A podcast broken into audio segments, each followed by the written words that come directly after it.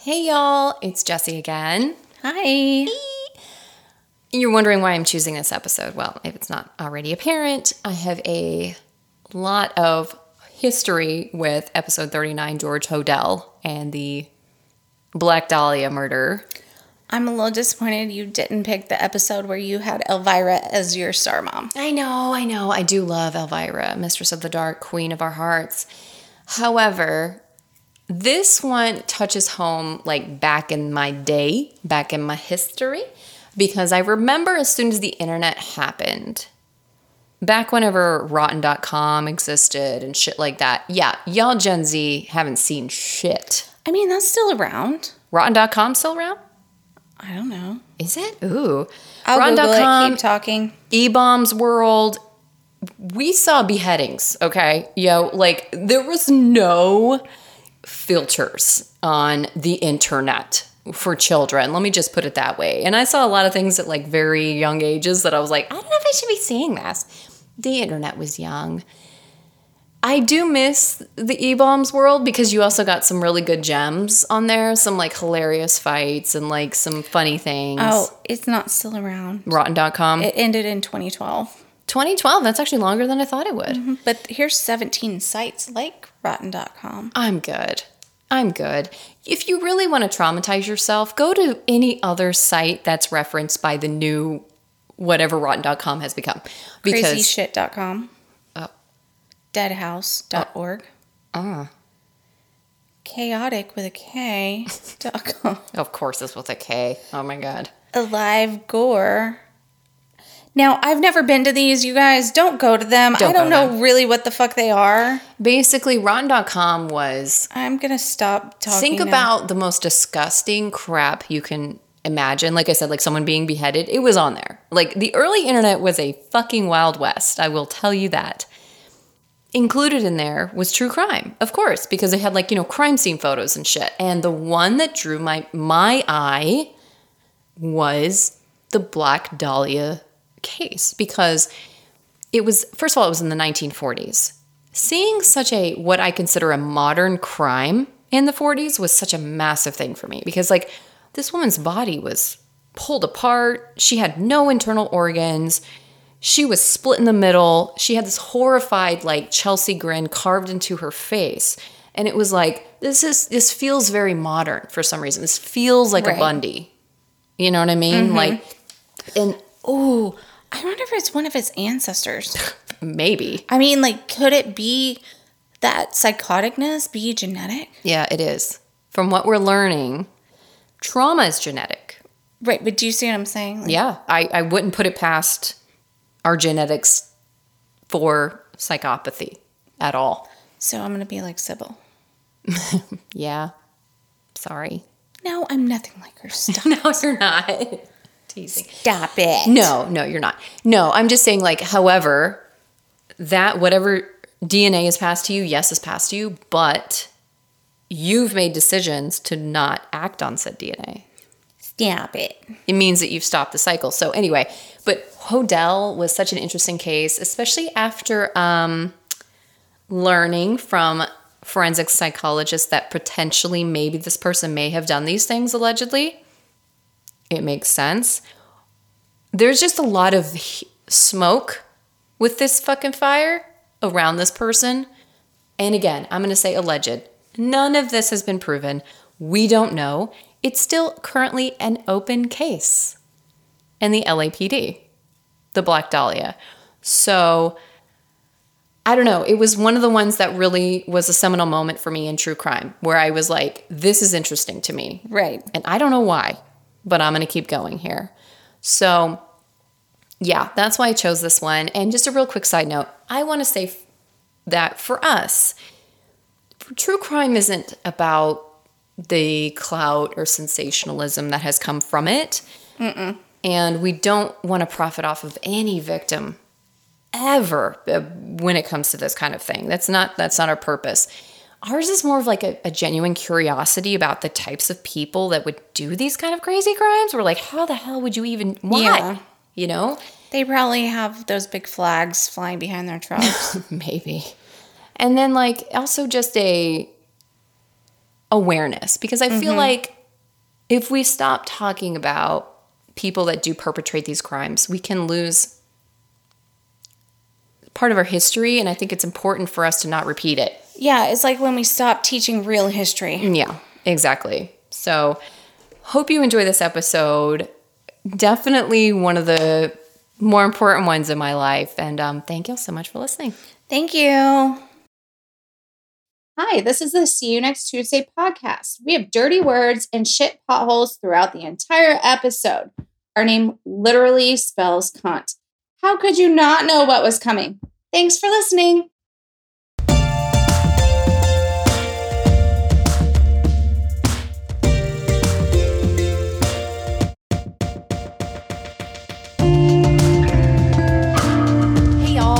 We're back. New episode, new week. Hey, cunties. Hey, cunties. I know, we keep forgetting.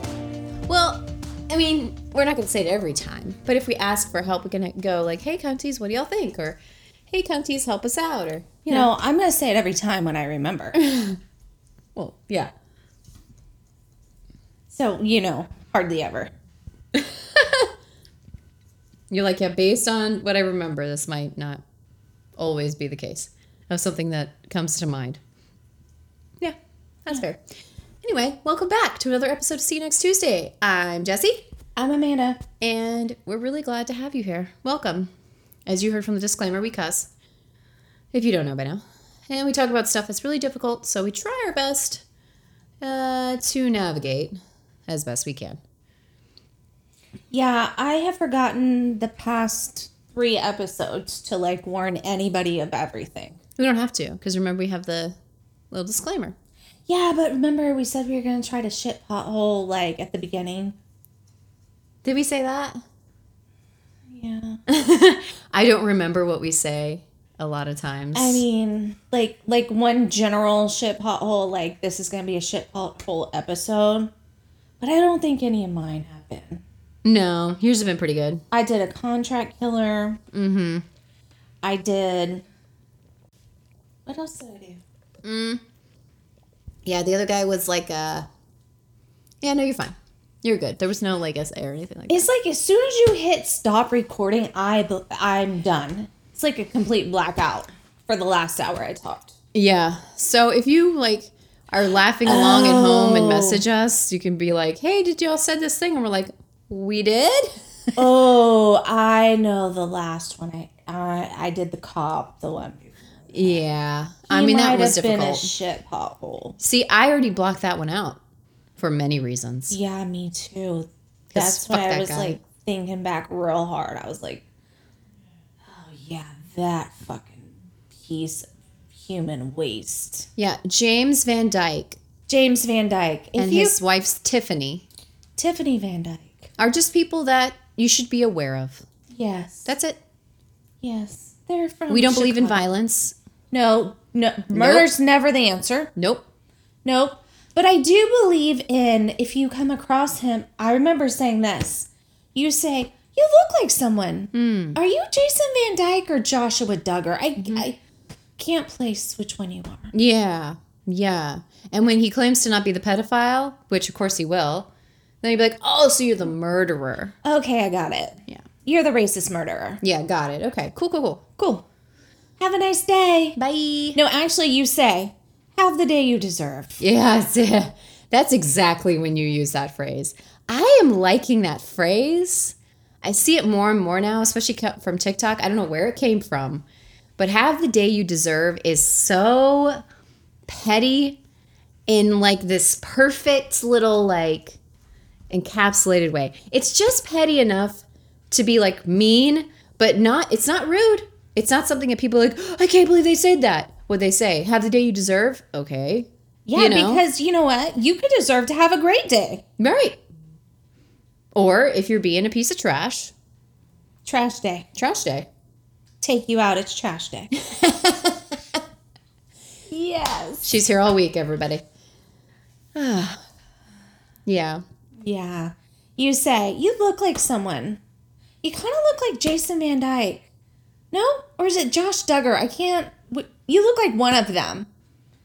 Speaking of the Duggars, We got episodes out there Yes. on Patreon. Yes, you should listen. They're great. Patreon exclusive. Plus, Yeah. all our videos of our podcasts are there too. So we have a YouTube with most of our videos right now, but we've decided to move all the rest of our videos to be more of like a fan exclusive thing. Yes. Also, because you get to see, you know, our stretchy pants and Our leggings. our And I never brush my hair. Chick fil A drinks and Our booze. Mm-hmm. I mean, I do brush my hair. Just normally on Saturday mornings, I throw it up in. Oh, FYI, we record on Saturday mornings. well, yeah. I mean, I'm assuming they No, we, it's not Tuesday. we have jobs. That's why. Yeah. we have jobs. We can't. Yeah, hello. We would love to. Don't get us wrong. Yeah, that's why you need to go sign up for Patreon. it all comes back. Yeah. Bringing it full circle, bougie bitches. Also, we do have some surprising and, and fun and amazing announcements coming for you. Not just with Patreon, but as well in the future. You will find out when we are ready to tell you, but just stay tuned. It's oh. good. You're going to love it. Oh. we have it. things coming. Yes. Hmm. She'll tell me later. If you, I mean, are you kidding? You don't know? Who were you just researching? Oh yeah. Yeah. yeah. Fun, Yeah. exciting things coming. Yeah, so stay fun, tuned. exciting things coming. yes. That's mm. in like a week from now, right? Mm. From their world, Uh-huh. not Yeah. our world. Yeah. That's crazy, right? This year, dude, I know. Oh, you're gonna make so pissed, but it really has. It's because we're old, bro. It actually is. It's There's a science behind it. It's because we're old. I saw this thing where it actually is a science proven scientific fact that the reason why you feel like time is speeding up as you're older is because there aren't anchoring moments of first experiences that make life seem longer. For instance, the first time you ride a bike, the first time you try an ice cream cone, the first time you go out and play outside or whatever, right? Those are like anchoring moments when you're a kid. And after that, you build on those experiences. So every time you build on that experience, it's not as memorable or, you know, concrete as that first time. So it gets more into sciencey bullshit. But point is, so what you're saying real. is I've already done everything once, so I have nothing to look forward to. essentially that's what science is figuring out is that's why Fuck science. yeah and that that you know it feels like time is so much faster when you're older is Because I'm about to die. so the point is every day create a new experience for yourself do some one new thing every day it doesn't have to be something big like starting a podcast for instance it could be like i'm going to brush my teeth with my left hand instead of my right just to learn or i'm going to teach myself how to i don't know why i'm doing ambidextrous stuff but write with my left hand or write with my right hand you know shit like that So, you know, I always start new things that I've never done, but I never finish them. You know how many projects I've started and never finished? like, I started to learn how to knit and I never completed one project. I started to learn how to crochet and I never completed one project. So I'm actually not going to say, I'm going to flip it and reverse it on you. It's not so much that you don't want to complete it, it's that you tried it and found out this is not the hobby for me.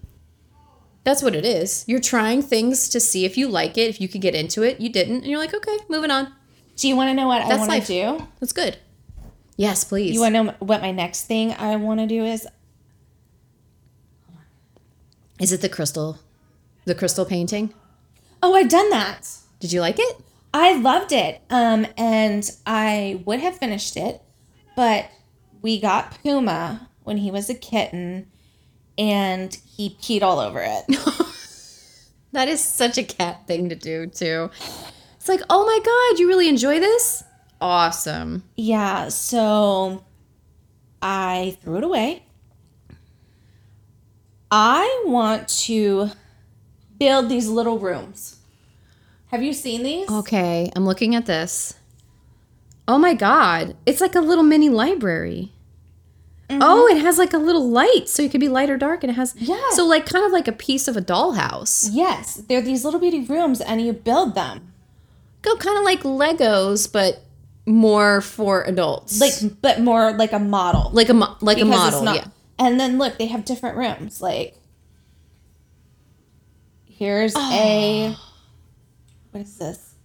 It's like a like a lounge area with yeah. a staircase. There's like a Here's a tailor shop. Oh, a loft. They called that a loft. oh a loft. There's a tailor shop. Yeah, they have all different. Where did you find this? I've never even seen this before.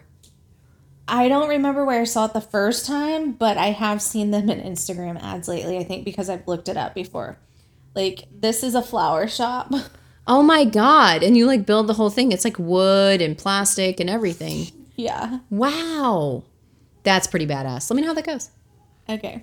Yeah, I mean, I think that's the point about life is try out shit. It's not so much that you don't finish a project. It's like now, if you didn't finish a project where it's like, okay, I'm gonna build planters in front of my home, and then they just sit there half done. Yeah, okay, you didn't finish the project. But if it's like knitting, for instance, I tried knitting, it was cool, but I didn't get into it. That's just experimenting, and I think that's good. I mean, I read a lot of books, so. That's also good. That's another thing that they say. As long as you keep learning something new and challenging your brain by reading books every day, you actually have lower rates of dementia and Alzheimer's, believe it or not. Do you know how many books I have read just this month? Oh, you're going to put me to shame. Go ahead. Um, I think I have read at least eight or nine. Eight or nine in a month? So impressive. I'm over here like, I did too. Watch out, bitches. Watch out. I'm coming for you. Damn, that is impressive. That's impressive. Reading's great. Pod Hubby says I read fast. Yeah, I think yeah, yeah. We talked about this a little bit. You do read fast, but that's good. I mean, because obviously it lets you like enjoy your hobby, uh, uh, and as much of it as you want. You can read like that eight or nine books in a month, or you can read one. Before we started this podcast, I would sit on the couch on a Saturday and I could read an entire book. No, no matter what size. Like you know, like I three, mean, like if it was 800 pages, like I couldn't read it in one day. Oh, it'd be like a day and a half. oh no, guys. But I mean, I would just sit and read all day because, Yeah, why not? yeah. And now you're doing the podcast. Now I do this. which is really fun. Thank y'all for is fun. listening. Seriously, this is so cool. I do enjoy this, but it cuts into my reading time. Yeah, let's hurry this up, guys. Cutting into my reading time, Brez. well, on that note, Uh, so I'm just saying, like, I wasn't being ugly. I know you weren't. I was just saying, like, if I wasn't doing this, that's what I'd be doing. You have many hobbies. You're a woman of many interests. I would probably also be closer to being done with that other thing by now. Oh well, yeah. You need to stop adding work to your plate. This is where you and I are very similar. It was like, cool. I already have like four or five different projects going on plus work. I'm gonna add another one. Totally fine. And then I wonder why I'm stressed and burnt out. Oh, maybe it's because I'm trying to do too much at one time. Yeah. yeah. That's my problem. Yeah, it's okay. We're in this together, so I can identify it and go, no, let's just do this first, and then we'll. And you also have to reel me back too. No, let's just do this first, and then we'll do that. All that to say, we actually do have more stuff coming away uh, that we're really excited about. Yes. So, what are we going to tell them about that? We'll tell them about it when it's a little nearer it. What do you think? I When do you want to say? I don't know because I don't know when it is in real time. Um, I mean, podcast time. Well, today, whenever this is airing, is March 1st. We should probably tell them because we're recording it. This upcoming weekend. Mm-hmm. When is it going to be released? I don't know. It's up to you. What do you think? We're really not trying to tease you. This is actually kind of happening real time. We should have workshopped this beforehand. This is one thing we should have scripted, yeah. Yeah, yeah. We don't script a lot. And this is one thing we should have scripted. Willie, what should we do? Willie, tell us what to do. So we have a collaboration coming with um Another podcast. another podcast. And so stay tuned. Yes. That's all we're gonna say. We're going to give you a teaser. And on the next episode, we're going to tell you a lot more about it because it will come out in the month of March. Yes. That's what we know. If it changes, we'll absolutely let you know. But the collaboration with another podcast is like so huge for us. We're so excited. Yes, we're dying. And speaking of excited, okay, I have to get to my guy because I am losing my fucking mind right now. Okay, tell us, tell us, tell us. Willie has already lost a leg. He's so excited. Two eyed Willie, poor guy. Two eyed Willie. He's on his last leg. leg. He's on his last leg. He only has one leg, guys. Uh, okay, so today Dog. I am getting into George Hodel. Do you know who that is? No, Not ringing any bells at all. no. George Hill Hodel Jr. was born October 10th, 1907, in Los Angeles, California. As he grew up, he was well educated and very intelligent, even scoring a 186 on an IQ test when he was young. I, mean, that means nothing. So, like, 70s, 80s is under the average. Madonna's 140, and she's considered genius level. Madonna. Yeah, Madonna is like 140 IQ test, believe it or not. I mean, anybody can say that. Sure. Um, but genius level is around 140, and he was 186. Okay. He was an excellent student, obviously, and was also very skilled at music. He was a pianist. He graduated South Pasadena High School early at 15 years old in 1922. He then went to Caltech, California Institute of Technology, but had to leave after his first year because he impregnated a professor's wife and wanted to raise the child together, At which she refused. Yeah, around 16, 17. Okay. I have thoughts, but go ahead. Problematic. Yeah. Many different reasons. Yeah. He wanted to raise that kid with her, though. Oh, sure he did.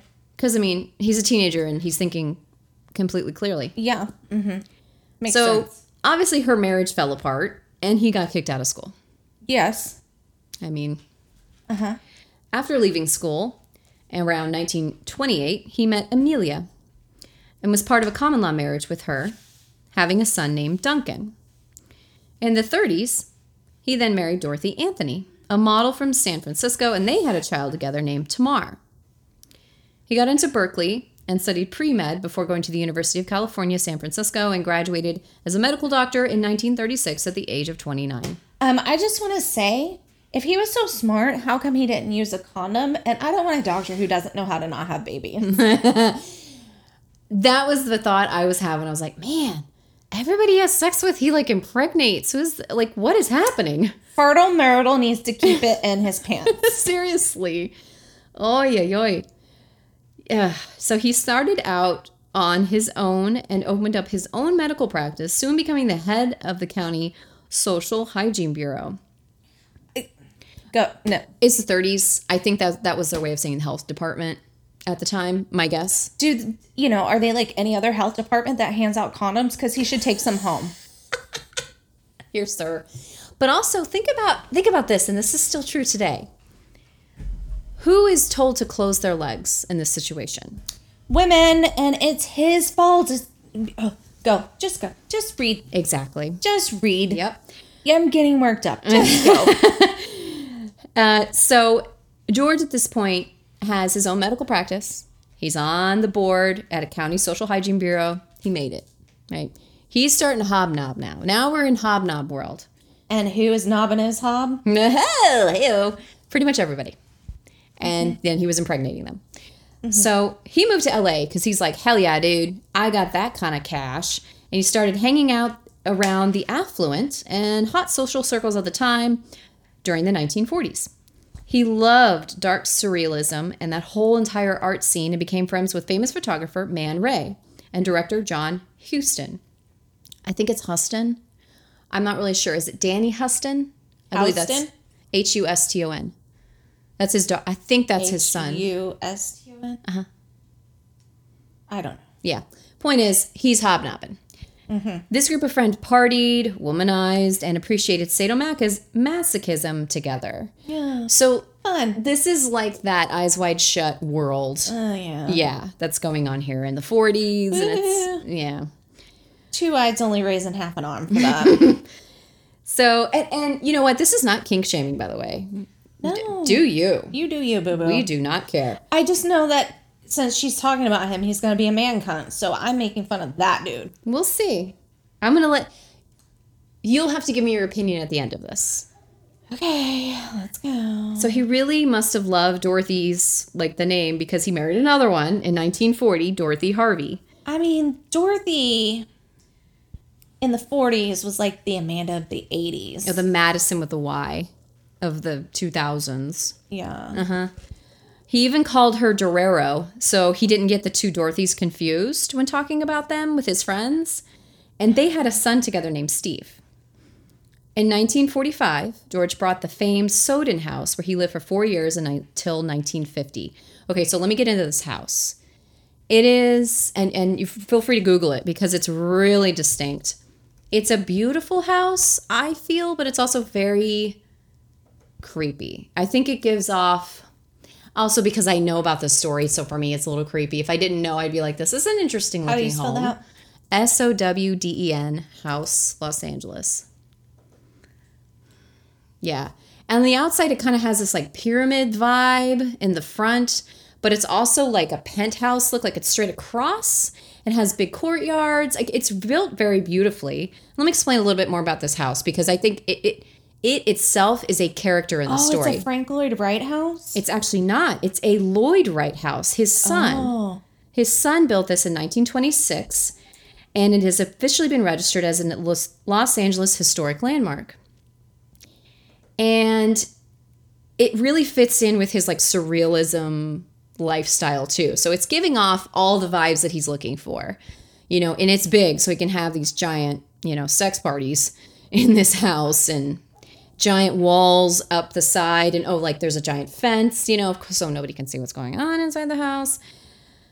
So George lived here with his three wives.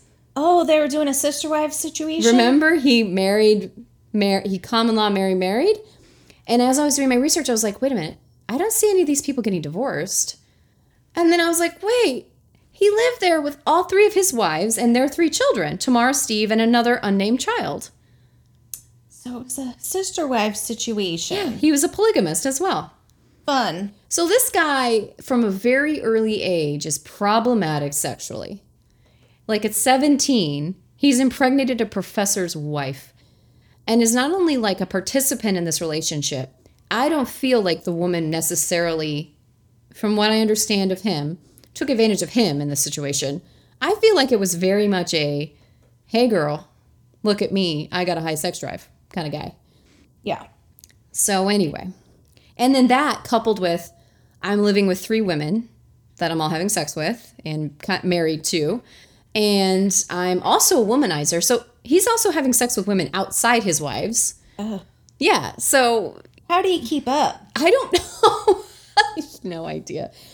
I I'm mean- just saying, like, Do you think they had a giant like calendar, like who was where and okay, so I need you to take Steve to badminton practice, but then I need Amelia to pick up Tamar to go to ballet. You know what I'm saying? who knows? Yeah. So, and okay, I will say SP here. In 1949, his daughter Tamar came forward accusing him of raping and impregnating her, which she then had to have an abortion. This became a massive court case at the time, especially because, you know, he's rich and he lives in this like impregnable house. He has this like appearance and lifestyle that nobody really fully understood and everyone wanted to. So all of a sudden, his daughter's coming forward with this like story about him and they're like, "Oh, see, I knew it." And so of course everyone wants to see the inside of rich people's lives, especially back then. Mm-hmm. So they're like, "This is going to be massive." It became one of the biggest stories at the time. Um, and obviously the tabloids got all up in that shit. I mean, who wouldn't? Yeah. There were two witnesses who testified on Tamar's behalf and a third that recanted, which was thought at the time that they were being paid off by George. Public opinion at the time thought that Tamar was lying, her testimony was contradictory, and she just wanted attention. And after three re- weeks of trial, he was acquitted. Of course he was. I can't speak to this. This is an alleged sex crime because he didn't get convicted. I believe Tamar. I do. in this instance. And you know what? Even if she was only doing it for publicity, I think that she also brought to light a lot of the things that her father was doing, which may or may not be a good thing. Now, again, the, the, the sex lives of people are their own private business. You know, it's n- can't judge people based on that. But sounds like he was hurting a lot of a lot of people along the way. A lot, a lot, a lot of people.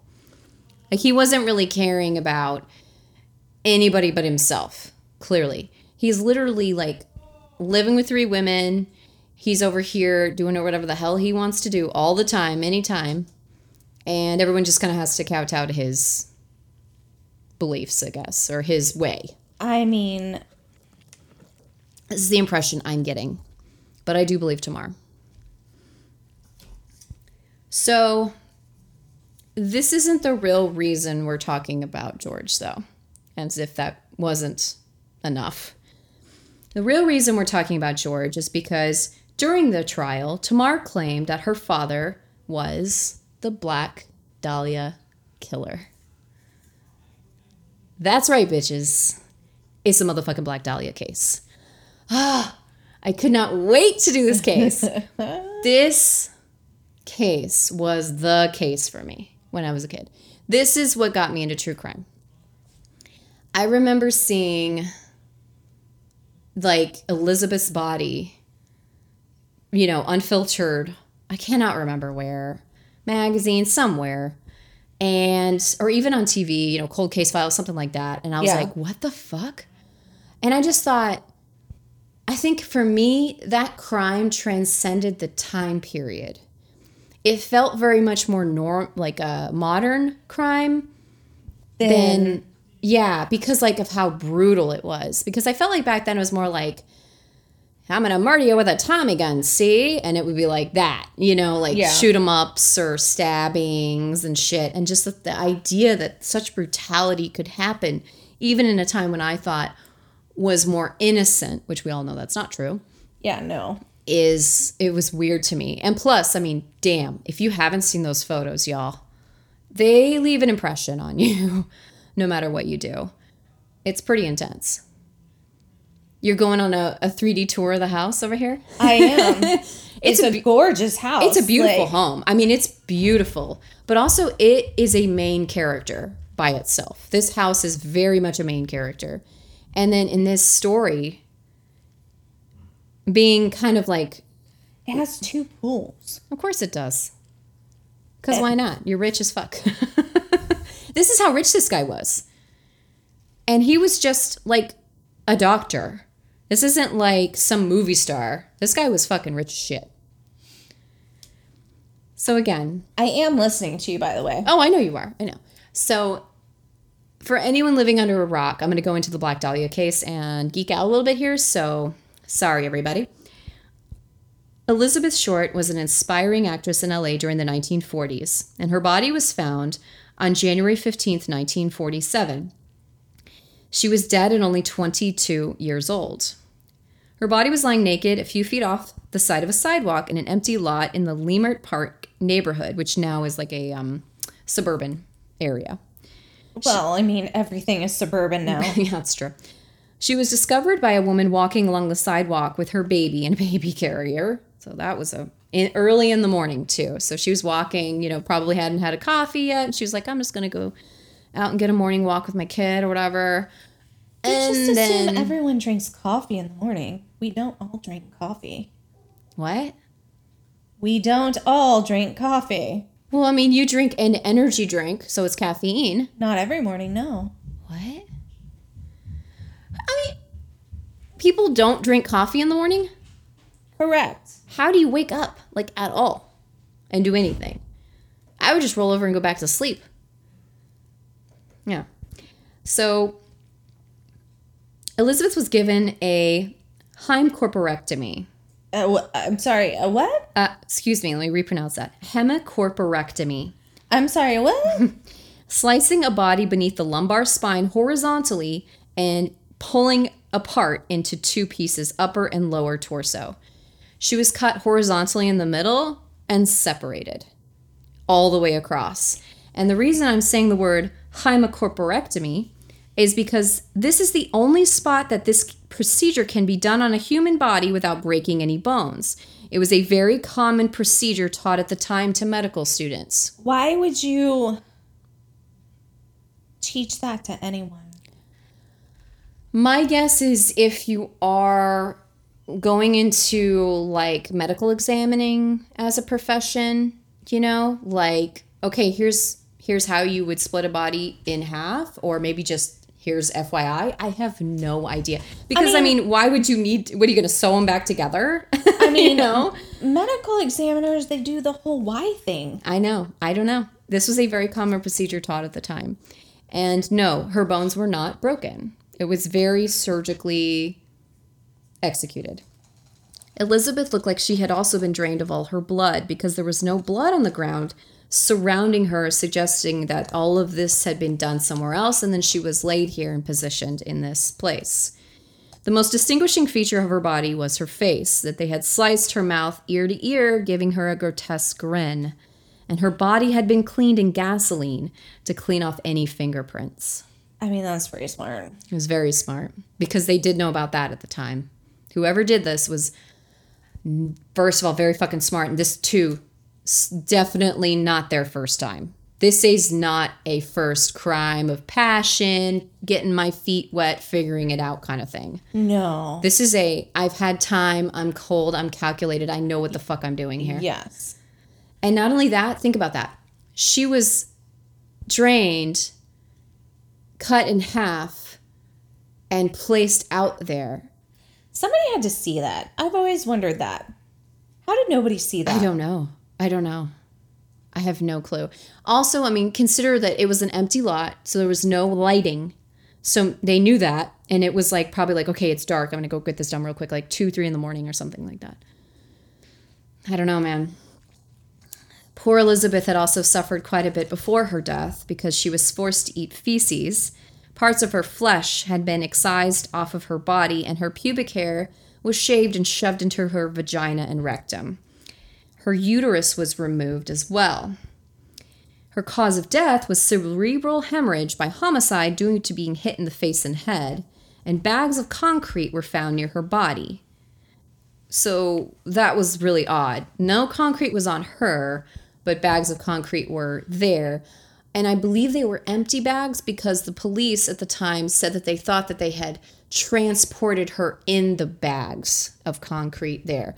So, two different bags, one for the top and bottom of her.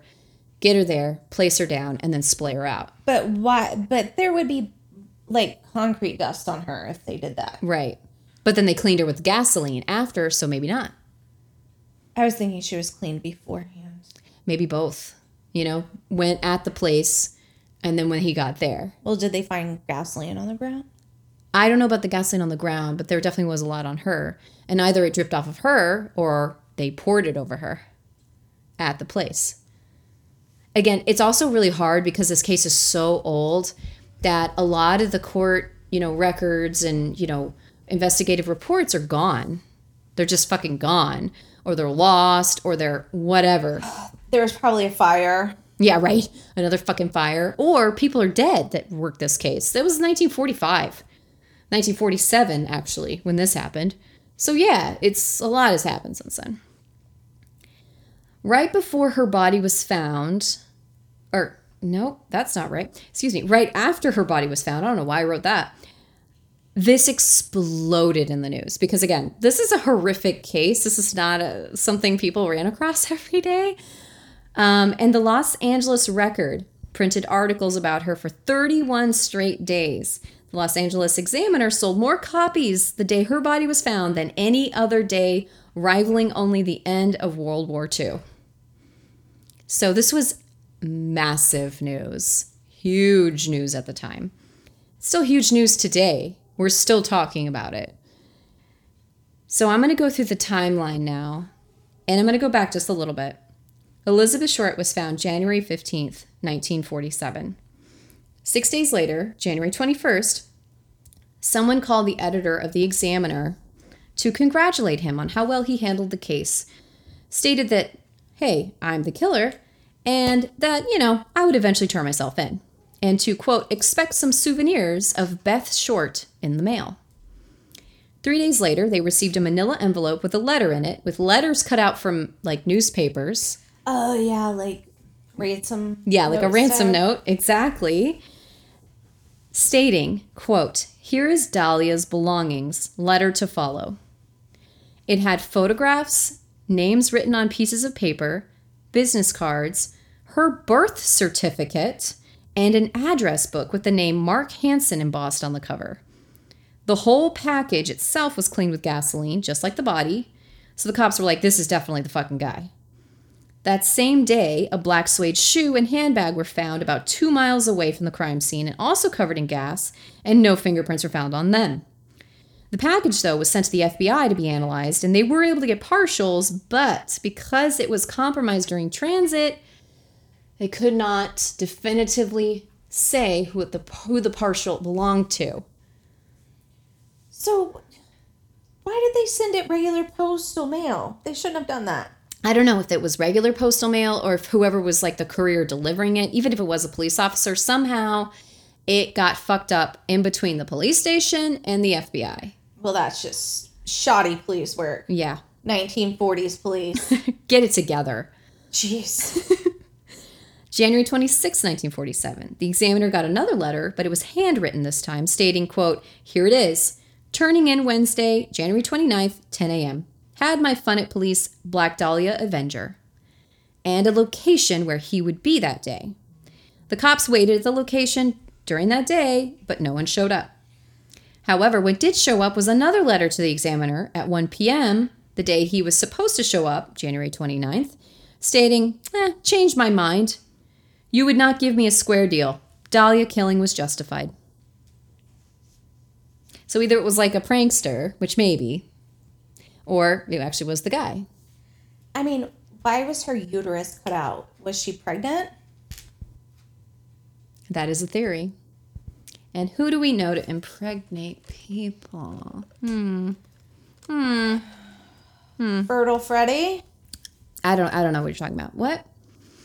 The Herald Express also received letters, one of them stating, quote, I will give up on Dahlia killing if I get 10 years. Don't try to find me. End quote. March 14th, 1947, a suicide note was found on, by the ocean in Venice, Beach stating, quote, To whom it may concern, I have waited for the police to capture me for the Black Dahlia killing, but have not. I am too much of a coward to turn myself in, so this was the best way out for me. I couldn't help myself for that or this. Sorry, Mary. The note was left in a pile of men's clothing and taken to the police station, but the, the note and the clothing gave no leads whatsoever. So they're like, okay, fuck this shit. Let's look at Mark Hansen. I mean, that's that's the address book we got mailed, and with her birth certificate. So we're thinking, okay, this is the guy, right? So it took him this long to like go check this dude out. Hmm. He was a wealthy nightclub and theater owner and a friend of Elizabeth's, identifying the shoe and purse that they found in the alley as hers. And who else would know that was hers if not somebody who fucking knows her? Yeah. However, he was quickly cleared as a suspect because there really wasn't enough evidence against him or really anybody else. So it's like we I can't mean, really. you can clear everyone. Yeah, everyone's not There's the guy. There's no evidence. Nobody did it. At this point, I'm the guy. You know, it could be. I did it. yeah, I do it. I did it. I took Damn it, Amanda. I took medical courses in my free time. in the 40s. I time traveled back to the 40s. It's almost too easy. So 750 LAPD cops were assigned to this case. So I will say this they did pull out all the stops. it's not like they were sitting there like, well, you know, we'll get to it eventually. But I have to think it's probably because of like how much publicity the case was getting and the, the how crazy the case is and the gruesomeness of it. But I mean, there's no evidence of anyone. Like, you just have to wait for somebody to confess. So this is what they did. They actually searched all over LA. All over LA. For what? Anything, evidence, anything. They questioned people, they went through trash cans, they would like scour like you know, back alleys for info you what? name it. You name it. what? Anything they could There's fucking nothing find. that. Not, 150 plus men were investigated, and Councilman Lloyd Davies posted a $10,000 reward, 115,902 in today's money, but nothing. So $115,000 reward, nothing. So then, how the fuck did George Hodel get in this mix? Well, first off, obviously the sex assault trial when his daughter said, "Yeah, I think he's the killer." In 19, and let me get you the exact date, 49, 2 years after um, the murder of Elizabeth Short is when the sex assault trial happened. 2 years later his his daughter was like, "Hey, this guy's the Black Dahlia." And then people are like, "Ah, you just want publicity or whatever else." But the police were like, "Okay, at this point, fuck it. Who else we got to go on? We're gonna go off this guy. All right, let's let's take a look. It's worth a look. So, how her body had been bisected fit a doctor's skill set, and they were like, okay, starting to make a little more sense. We could see a doctor doing this potentially, right? So then they were like, okay, let's actually do some real police work here. Oh, now we're gonna do real police work. okay. Eight people came forward stating that they knew Elizabeth and George had had a relationship. An 18 man task force was then de- decide- dedicated to the case to bug George's house from February to March 1950 to try to get something incriminating on him. This is when they caught him saying, quote, Supposing I did kill the Black Dahlia. They can't prove it now. They can't talk to my secretary anymore because she's dead. They thought there was something fishy. Anyway, now they may have figured it out. Killed her. Maybe I did kill my secretary. Hodel's secretary died of a barbiturate overdose in 1945, two years before Elizabeth's murder. Why would he kill her before Elizabeth? Because he's having a relationship with her at the time. And the secretary may have seen something that was incriminating or something like that. But I mean, And how hard is it to get barbiturates from a doctor whom you're working for? And how hard is it to give those barbiturates to your secretary without her knowing and then she accidentally overdoses? I mean, you would think he would kill the secretary after he kills Elizabeth because she knows he killed her. Possibly. Or I mean, it'd make more sense to do her afterwards, not before. Yeah.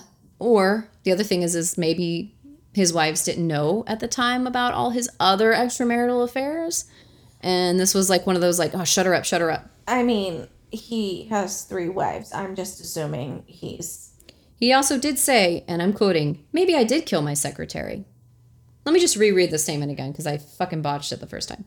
Supposing I did kill the Black Dahlia, they can't prove it now. They can't talk to my secretary anymore because she's dead. They thought there was something fishy. Anyway, now they may have figured it out. Killed her. Maybe I did kill my secretary. I'm just saying, if you're putting those sentences together, it ain't looking good for you, dude. No, I'm just saying, like. No, I agree. I'm just saying, like. But the why? Like, why do the secretary first? Right. Or it was just her actually committing suicide because she's like, this, she might just be totally stressed working in this fucking shit show of a house, Yeah. you know?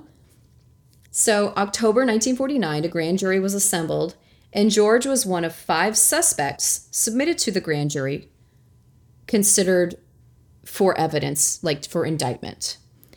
None of them, none of them were indicted by the grand jury. So, again, didn't go anywhere, nobody was prosecuted, and they're back to square one. In March 1950, now remember, they're bugging him from February to March, and then in March, at 43 years old, he moved to Hawaii, got a psychiatry degree, and started counseling prisoners. He did this for three years before moving to the Philippines, married a Filipino woman there, and they had four children together before divorcing in 1960. George then came back to the US in 1990, married again, and died in 1999 at the age of 91. I'm just I just think it's curious that all of a sudden he just wants to move to Hawaii for no reason. Just weird. I mean, I'd like to live there. I mean, you know, just totally no reason. There's definitely not heat in and around the time, around his name. No reason. And then to the Philippines. I mean, where he stays gone for 30 years and comes back in 1990? You know, So, is he the Black Dahlia murderer? I don't know. His son Steve thinks he is. Let's get more into this. Steve, a retired LAPD homicide detective, wrote a book on it. No, but he actually wrote a book. it's called The Black Dahlia Avenger A Genius for Murder The True Story of Steve Hodel. Did you read it? I did not. And here's why I didn't have time. he started from scratch with the case like he w- used to do back at the LAPD. He's like, okay, I'm just going to pretend I'm not his son and I'm just going to investigate the case like I would have. Okay? And go anywhere the leads take me and look at all the evidence and anyone who's still alive. I'm going to interview them. I'm going to go over witness statements, you name it. Cool. He even filed Freedom of Information Act requests to find out like those documents that the FBI had, like anything he could possibly get here. So here is basically what the book says, and this is why I didn't read the book. It's it kind of like summarized in the article I was reading on the Guardian, like what the book was about. So I was like, okay, fair. And I also am a big fan of. Uh, there, there's a show, and I'll tell you later, but it's a really good show, and it also kind of like talks about you it. like to watch the TV show instead of read the book.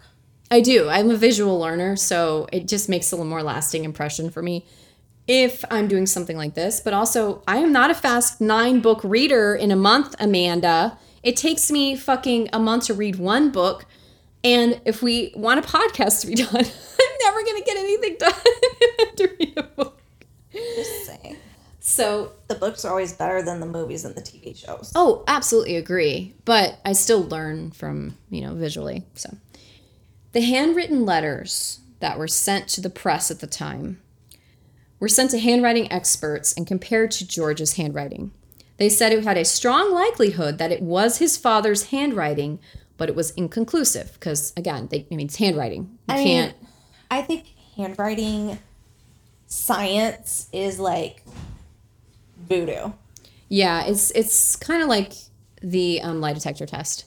Yeah. It really doesn't do anything, but it puts pressure on the criminal. Yeah. Yeah. He also found a photo in his dad's albums of a woman who bore a striking resemblance to Elizabeth. That was analyzed and determined to be not her, and then another woman completely was also in the photo, not them. They found a receipt that showed George bought 10 five pound bags of concrete shortly before Elizabeth's death, the same size and brand that was found near her body. But again, it's circumstantial. I mean, how many brands of concrete were there at the time? Probably like two. I mean, Not like lots today. of home projects require concrete. I just looked at that house. There was a lot of concrete.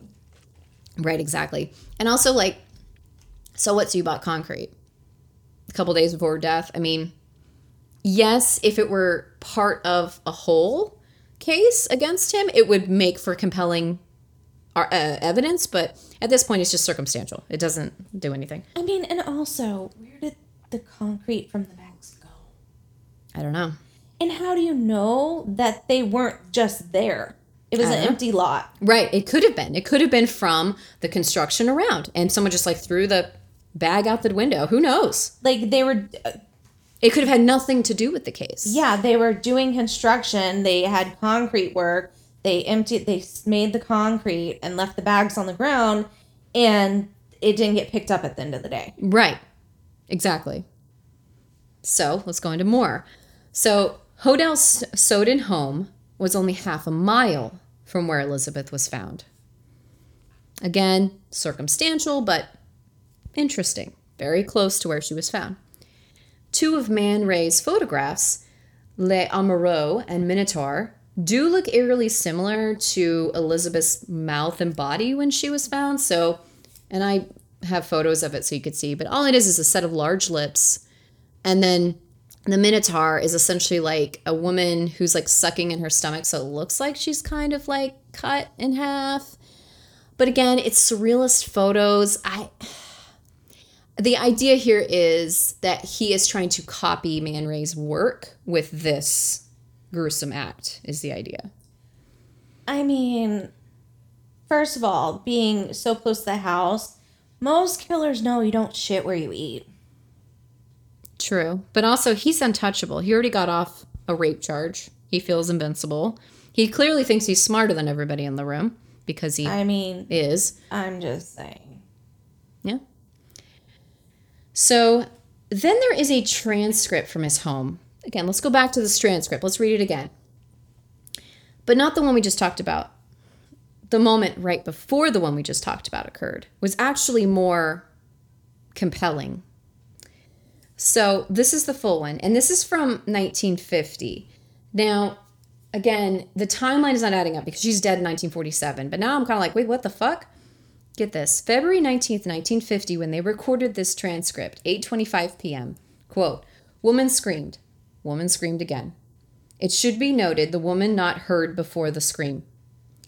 Then he talks to someone later that day and says, quote, Realized there was nothing I could do. Put a pillow over her head and cover her head with a blanket.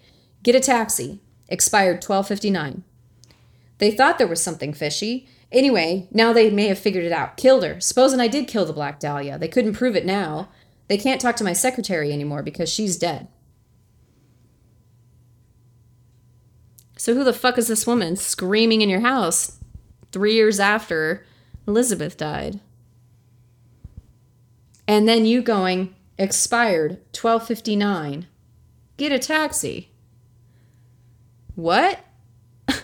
You're just gonna push a dead body like Weekend at Bernie style into like a taxi with some sunglasses? Yeah, I mean, what? maybe he killed somebody else and that's why he really ran to Hawaii. Possibly. So there's a theory out there, and I'm going to talk about this because um, I believe it is We Own the Night is the name of the show. Fucking incredible. Definitely watch it. Um, but basically, their theory in the show is he is a sadomasochist, so much so that he bisects and does all these experiments. He starts off with photos of women in the basement, taking photos and doing all this shit. And in the basement, which I don't know if it actually is in the Sowden house, probably not. I don't think there was a basement. Okay. Was a essentially like a white tile clean room with all his instruments in there. So he would start it off as like a sexual game where it would be like, I'm going to tie you up and then I'm going to take these photos. And then it turned into, and now I'm going to start chopping up one arm and then another arm and then a, see what I'm saying? So it turns into this sexual game for him to slowly dismember a person. And in this case, the idea would be he accidentally went too far and killed another one. So Elizabeth was one of many in this long line of women who fell victim to his crazy sexual deviancy. Why didn't they talk to the wives and find out if, like, what he was into They probably did, and again, it's probably lost to the sands of time at this point. in the fire? Yeah, exactly. So again, not conclusive. Although, what the fuck? Who died? Jan- February nineteenth, nineteen fifty. like that poor woman. Ugh. So Steve was like, "This is still not enough. I th- like this is inconclusive." So he kept digging, and he also wanted another person's opinion. He's like, "Okay, I'm the one like buried in this forest for the trees. I I can't. I want to make sure I'm actually on the right track, or I'm just like losing my mind here." So he found Stephen Kay, who worked in the LA uh, County's DA's office, to review all the work he had so far. Six weeks later, Stephen wrote back stating, quote, thanks to some great detective work by his courageous son Steve, the name of Dr. George Hodel will live in infamy. And Stephen Kay believes that if George Hodel were alive today, he would be brought in on murder charges. Of the woman he killed in 1950, Yeah, somebody, at least. Yeah, agreed. Jane Doe. But obviously, Steve Hodel has been met with a lot of criticism and a lot of like, "Nah, yeah, okay, sure, dude. You're just doing it for publicity. Again, just like Tamar, same idea. He also went on to write some more books claiming that his dad was also the Zodiac killer and murdered a woman in Manila. Another reason why I didn't buy his book because I'm like, okay, it's a bit of a stretch. I feel like, okay, if he's now accusing his dad of being the Zodiac killer and other killers, now we're like being a fame whore. Yeah, and also exactly. And the other thing is is like even if his work was right, now he's kind of negating his own work Yes. by making himself look like a crackpot. Yes. Right. Zodiac killer. Yeah. So, okay, so let's look at some evidence from his book, but not from him. This is actually from someone else, and there is a physical document that is not his. He did not doctor or anything like that, okay? July 2018 in Indianapolis, Indiana, Sandy Nichols is cleaning out her mother's effects after her death and found a three page letter titled Dying Declaration Letter, written by her grandpa, W. Glenn Martin.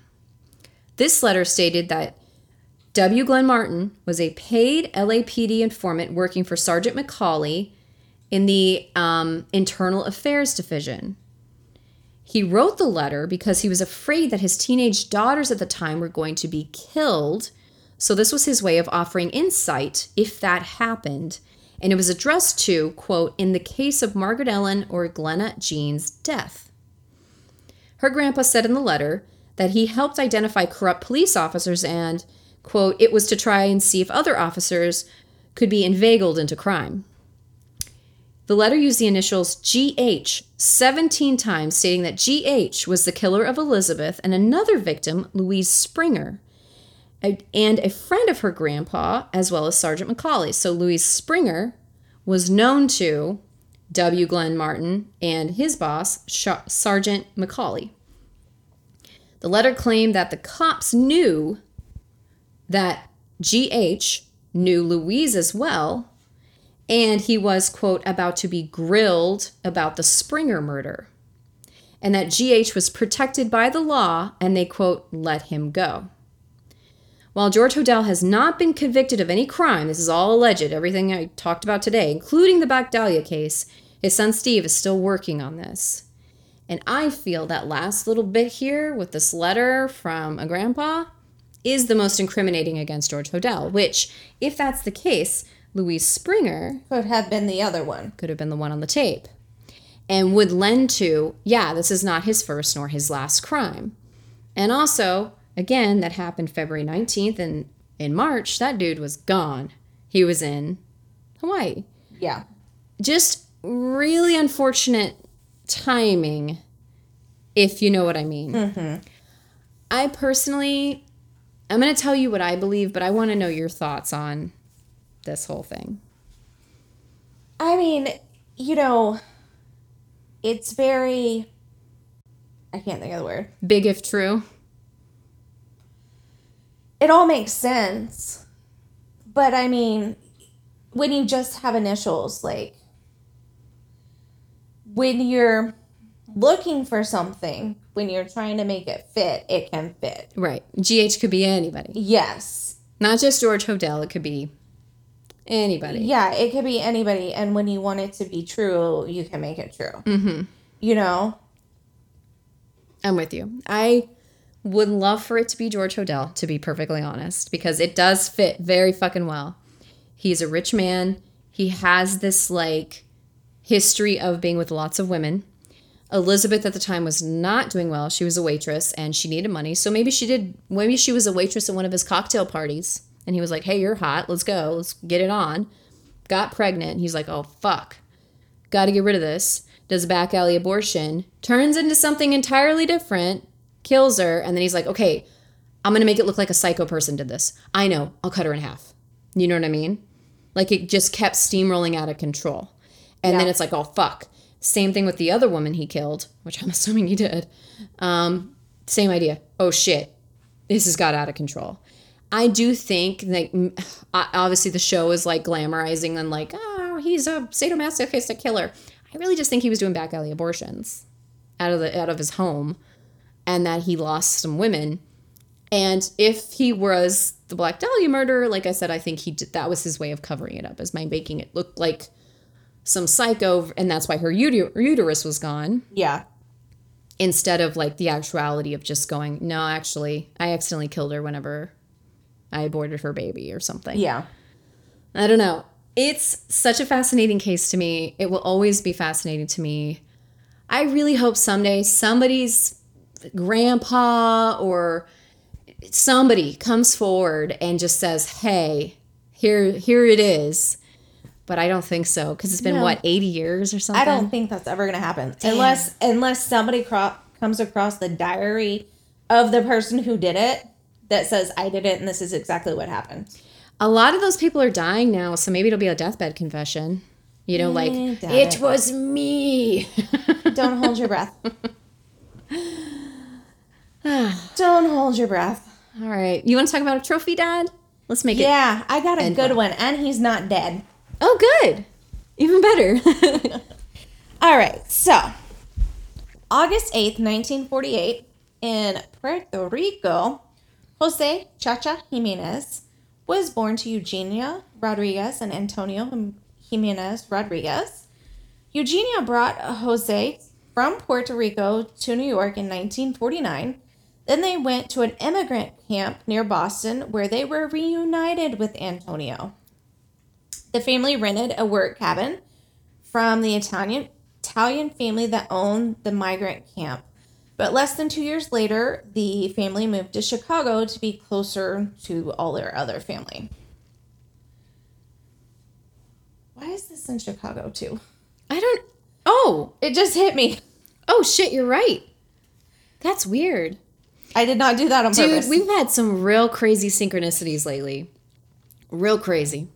I- I did not do that on purpose. So Chacha and his family lived in one of the first of the two Puerto Rican barrios in Chicago, and it was dubbed by the Puerto Ricans La Clark.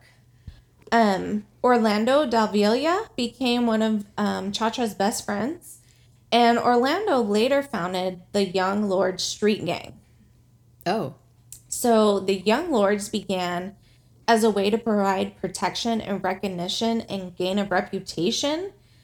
Um, because when the Young Lords were first formed, the white gangs just saw all the people of Hispanic descent as a disruption to the Lincoln Park neighborhood, which is where this was at. oh, And so most of the Hispanic children were forced to either join a neighborhood gang or a club for protection. okay, got it. It was a survival mm-hmm. more than anything. Okay, Yes. makes sense. So in the 1960s, the Urban Renewal Program, which is what originally pushed the Puerto Ricans into Lincoln Park, began to force them out. Yeah, shocking. It's called redlining and gentrification. The city planners wanted to make Lincoln Park an inner city suburban um, neighborhood and attract professionals. Just say white people. That's what you meant by that, Dick. When the urban renewal started, neighborhood associations began popping up, and they would never include the lower income residents. And they um, helped the mayor change the zoning laws, which would also call for building inspections. And they would pressure the small owners to sell and assist real estate agents and bankers with neighborhood housing group tours. And so what happened was the African American families were forced south of North Ave- Avenue, with the Hispanics moving north of Lakeview or west to Wicker Park and Humboldt Park. Ah, jeez. And that also proves to me, okay, because I have had a sneaking suspicion that HOAs were born out of racism, and they were. So this wasn't really HOAs, But it's a neighborhood association, which is the the seeds of an HOA. No, it was it was actually something a little bit different. Okay. But in 1967, most of the white areas had become Hispanic, and the young lords were now in their late teens. And actually, it became to where there was no real structure or organization within the gang. So um, they all still hung out together, but they were kind of all going in different directions. Um, some lived drug filled lives, some got married and moved on, some went to Vietnam, and others, like Cha Cha, were still working on street corners and in and out of jail. Hmm. Crime was on the rise, and Cha Cha and some of the other young lords got into harder drugs like heroin and cocaine. Mm. In the summer of 1968, Cha Cha was serving a 60 day sentence in the Cook County Jail for possession of heroin when he decided to turn his life around. Good Um, for him. while on the hole, Cha Cha read a book by Thomas Merton and he reflected on his past and decided to quit drugs in the game and the gang. So here's a little fun fact about Cha Cha. He had once contemplated becoming a priest, So when he read this book, um, I'm not quite sure the name of the book, but um, the author is a Catholic author. So it kind of spoke to his past of when he was thinking about becoming a priest. Mm, yeah. So that foundation was already there.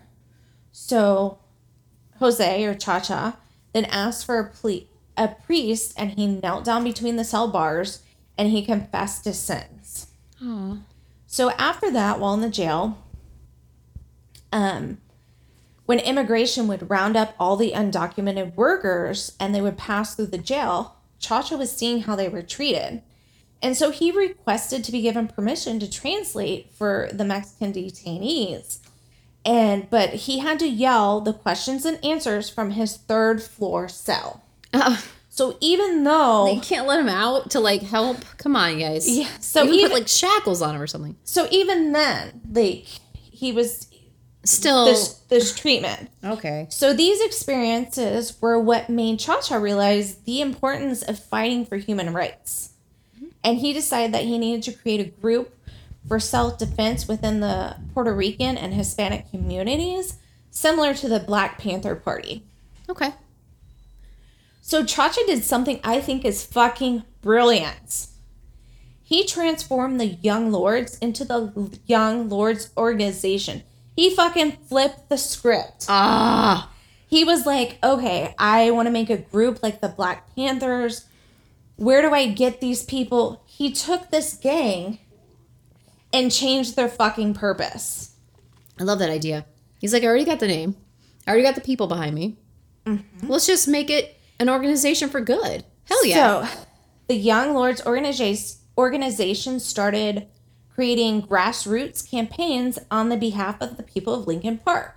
So obviously he got out of jail, he grouped the people together and he said this is what we need to do. You can stay here and be part of this organization or you can go and continue to do your shit. right. But this is what the Young Lords are now. Love that. I'm assuming that's the conversation that was had. I don't know. of course. Yeah. So what they would do is they would disrupt these meetings and confront the real estate brokers. Um, he created the People's Church and people, the People's Church, um, and People's Park.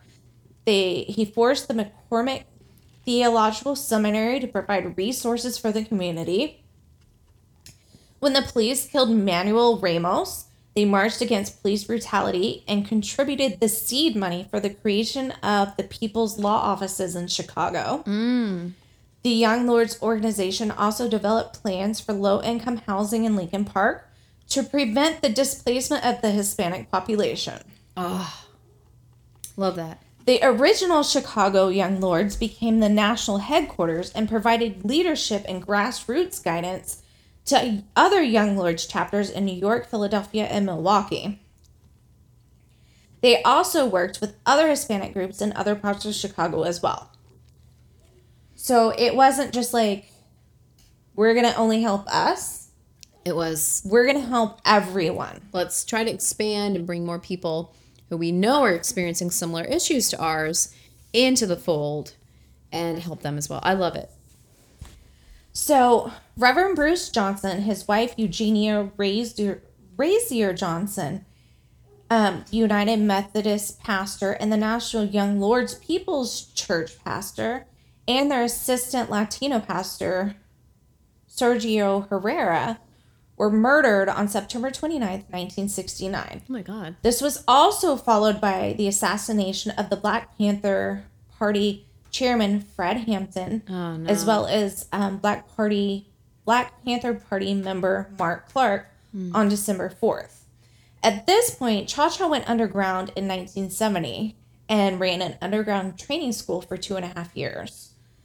Um, afterwards, he when he resurfaced and he turned himself in um, to serve a year sentence for petty theft for lumber. Oh, so okay, so he was running a training school, and I'm assuming that the training school is how to protect yourself, Yeah. considering you know Fred Hampton and all this shit. By the way, guys, they were murdered. This wasn't like Yes, one of those I mean- like, oh well they resisted. No, no, No, no, no. they Fred Hampton was asleep, and he was shot in his sleep. Yes, no. So they- no. I mean, these people were murdered. It was like a It was a racially charged Yes. time, and everyone was like, "Well, we're allowed to have white nationalism, but you can't have black nationalism. That's can't have that." so. Yeah. After his release, Cha Cha actually ran for alderman of the 46th ward. So I had to look up what that was. It's like a city councilman. Oh, okay, okay, And he actually won 39% of the vote. that's pretty good. Yeah, it is because most of the um, voters were not of Hispanic or Latin descent. Like, And yeah, and also even if they were, they aren't eligible to vote to vote if they are not a citizen of the U.S. yeah, so this was this Wow. was a big deal, and really, his running for alderman was on principle. You know, he knew he wasn't going to win. He's more like, "Hey, we're here too. Hello, we have rights, we have needs. Pay attention to us as well." That's so, it. not long after his campaign, Cha Cha was incarcerated again for another nine months for an alleged hostage change that started when he was showing support for the FALN, the Fuerzas Armadas de Liberaciones Nacional. Okay, so he got in trouble for being a, a An alleged, alleged ho- hostage taker.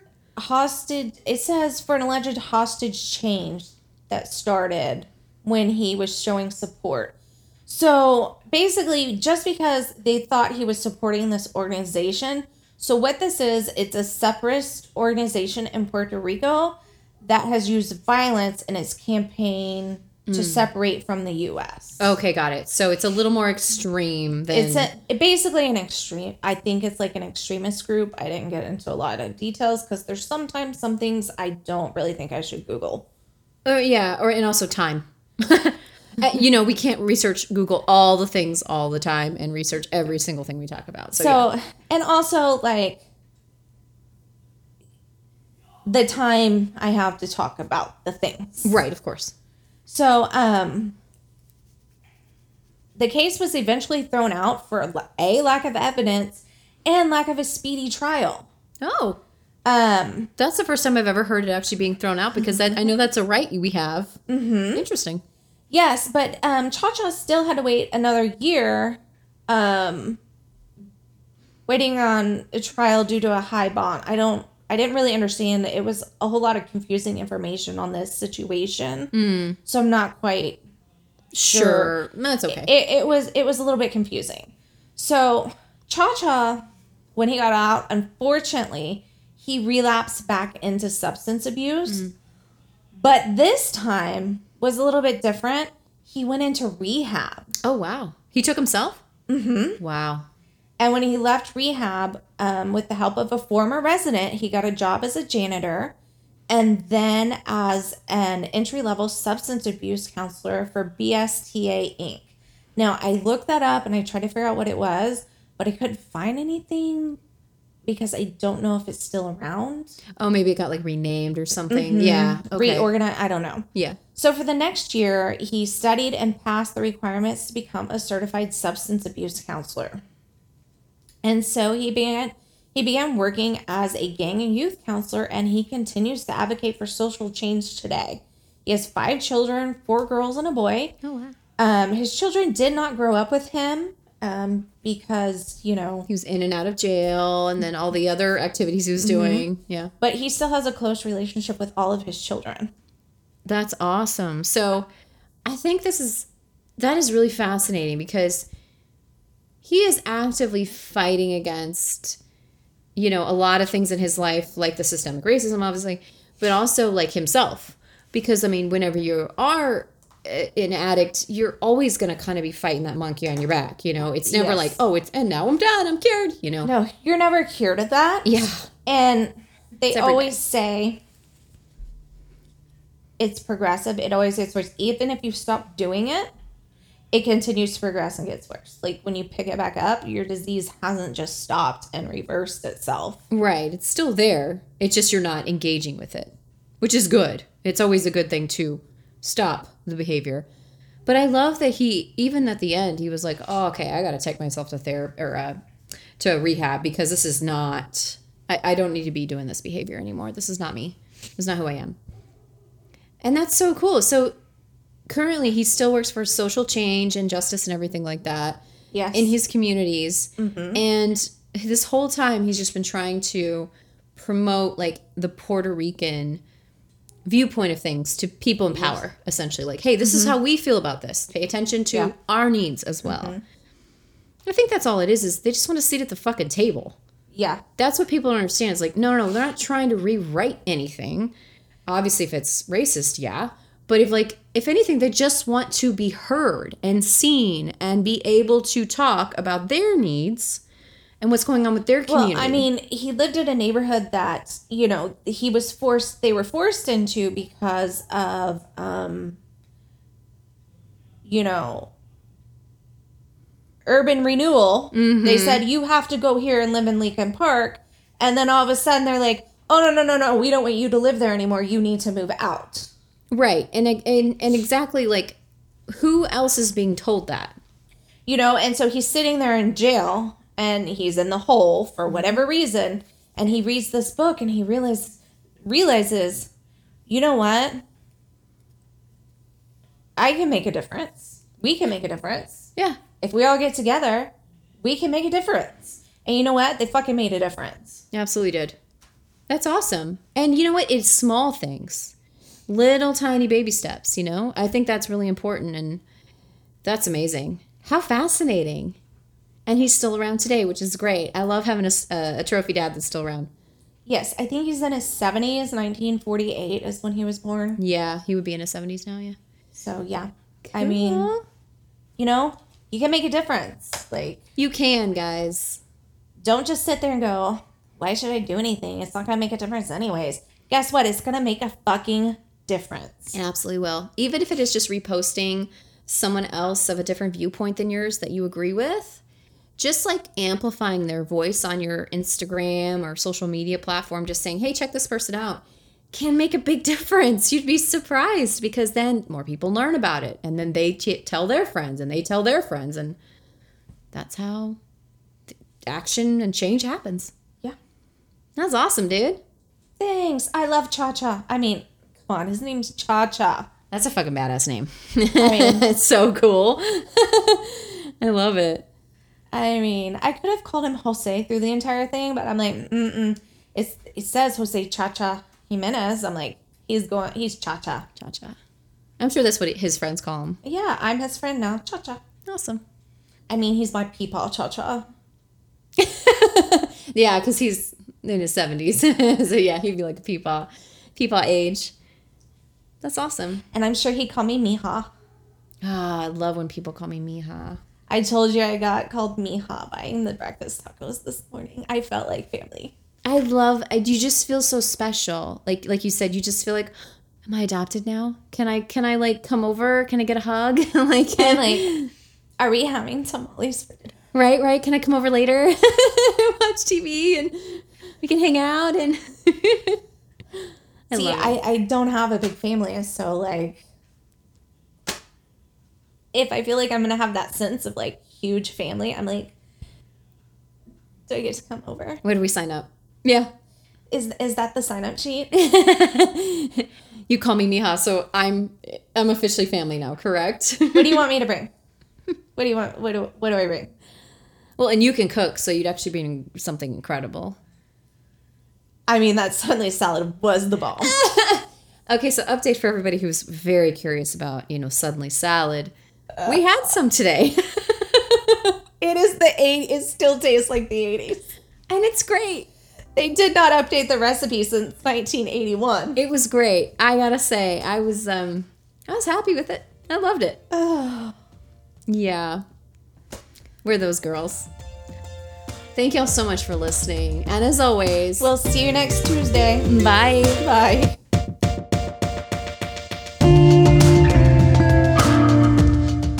Thanks for joining us today.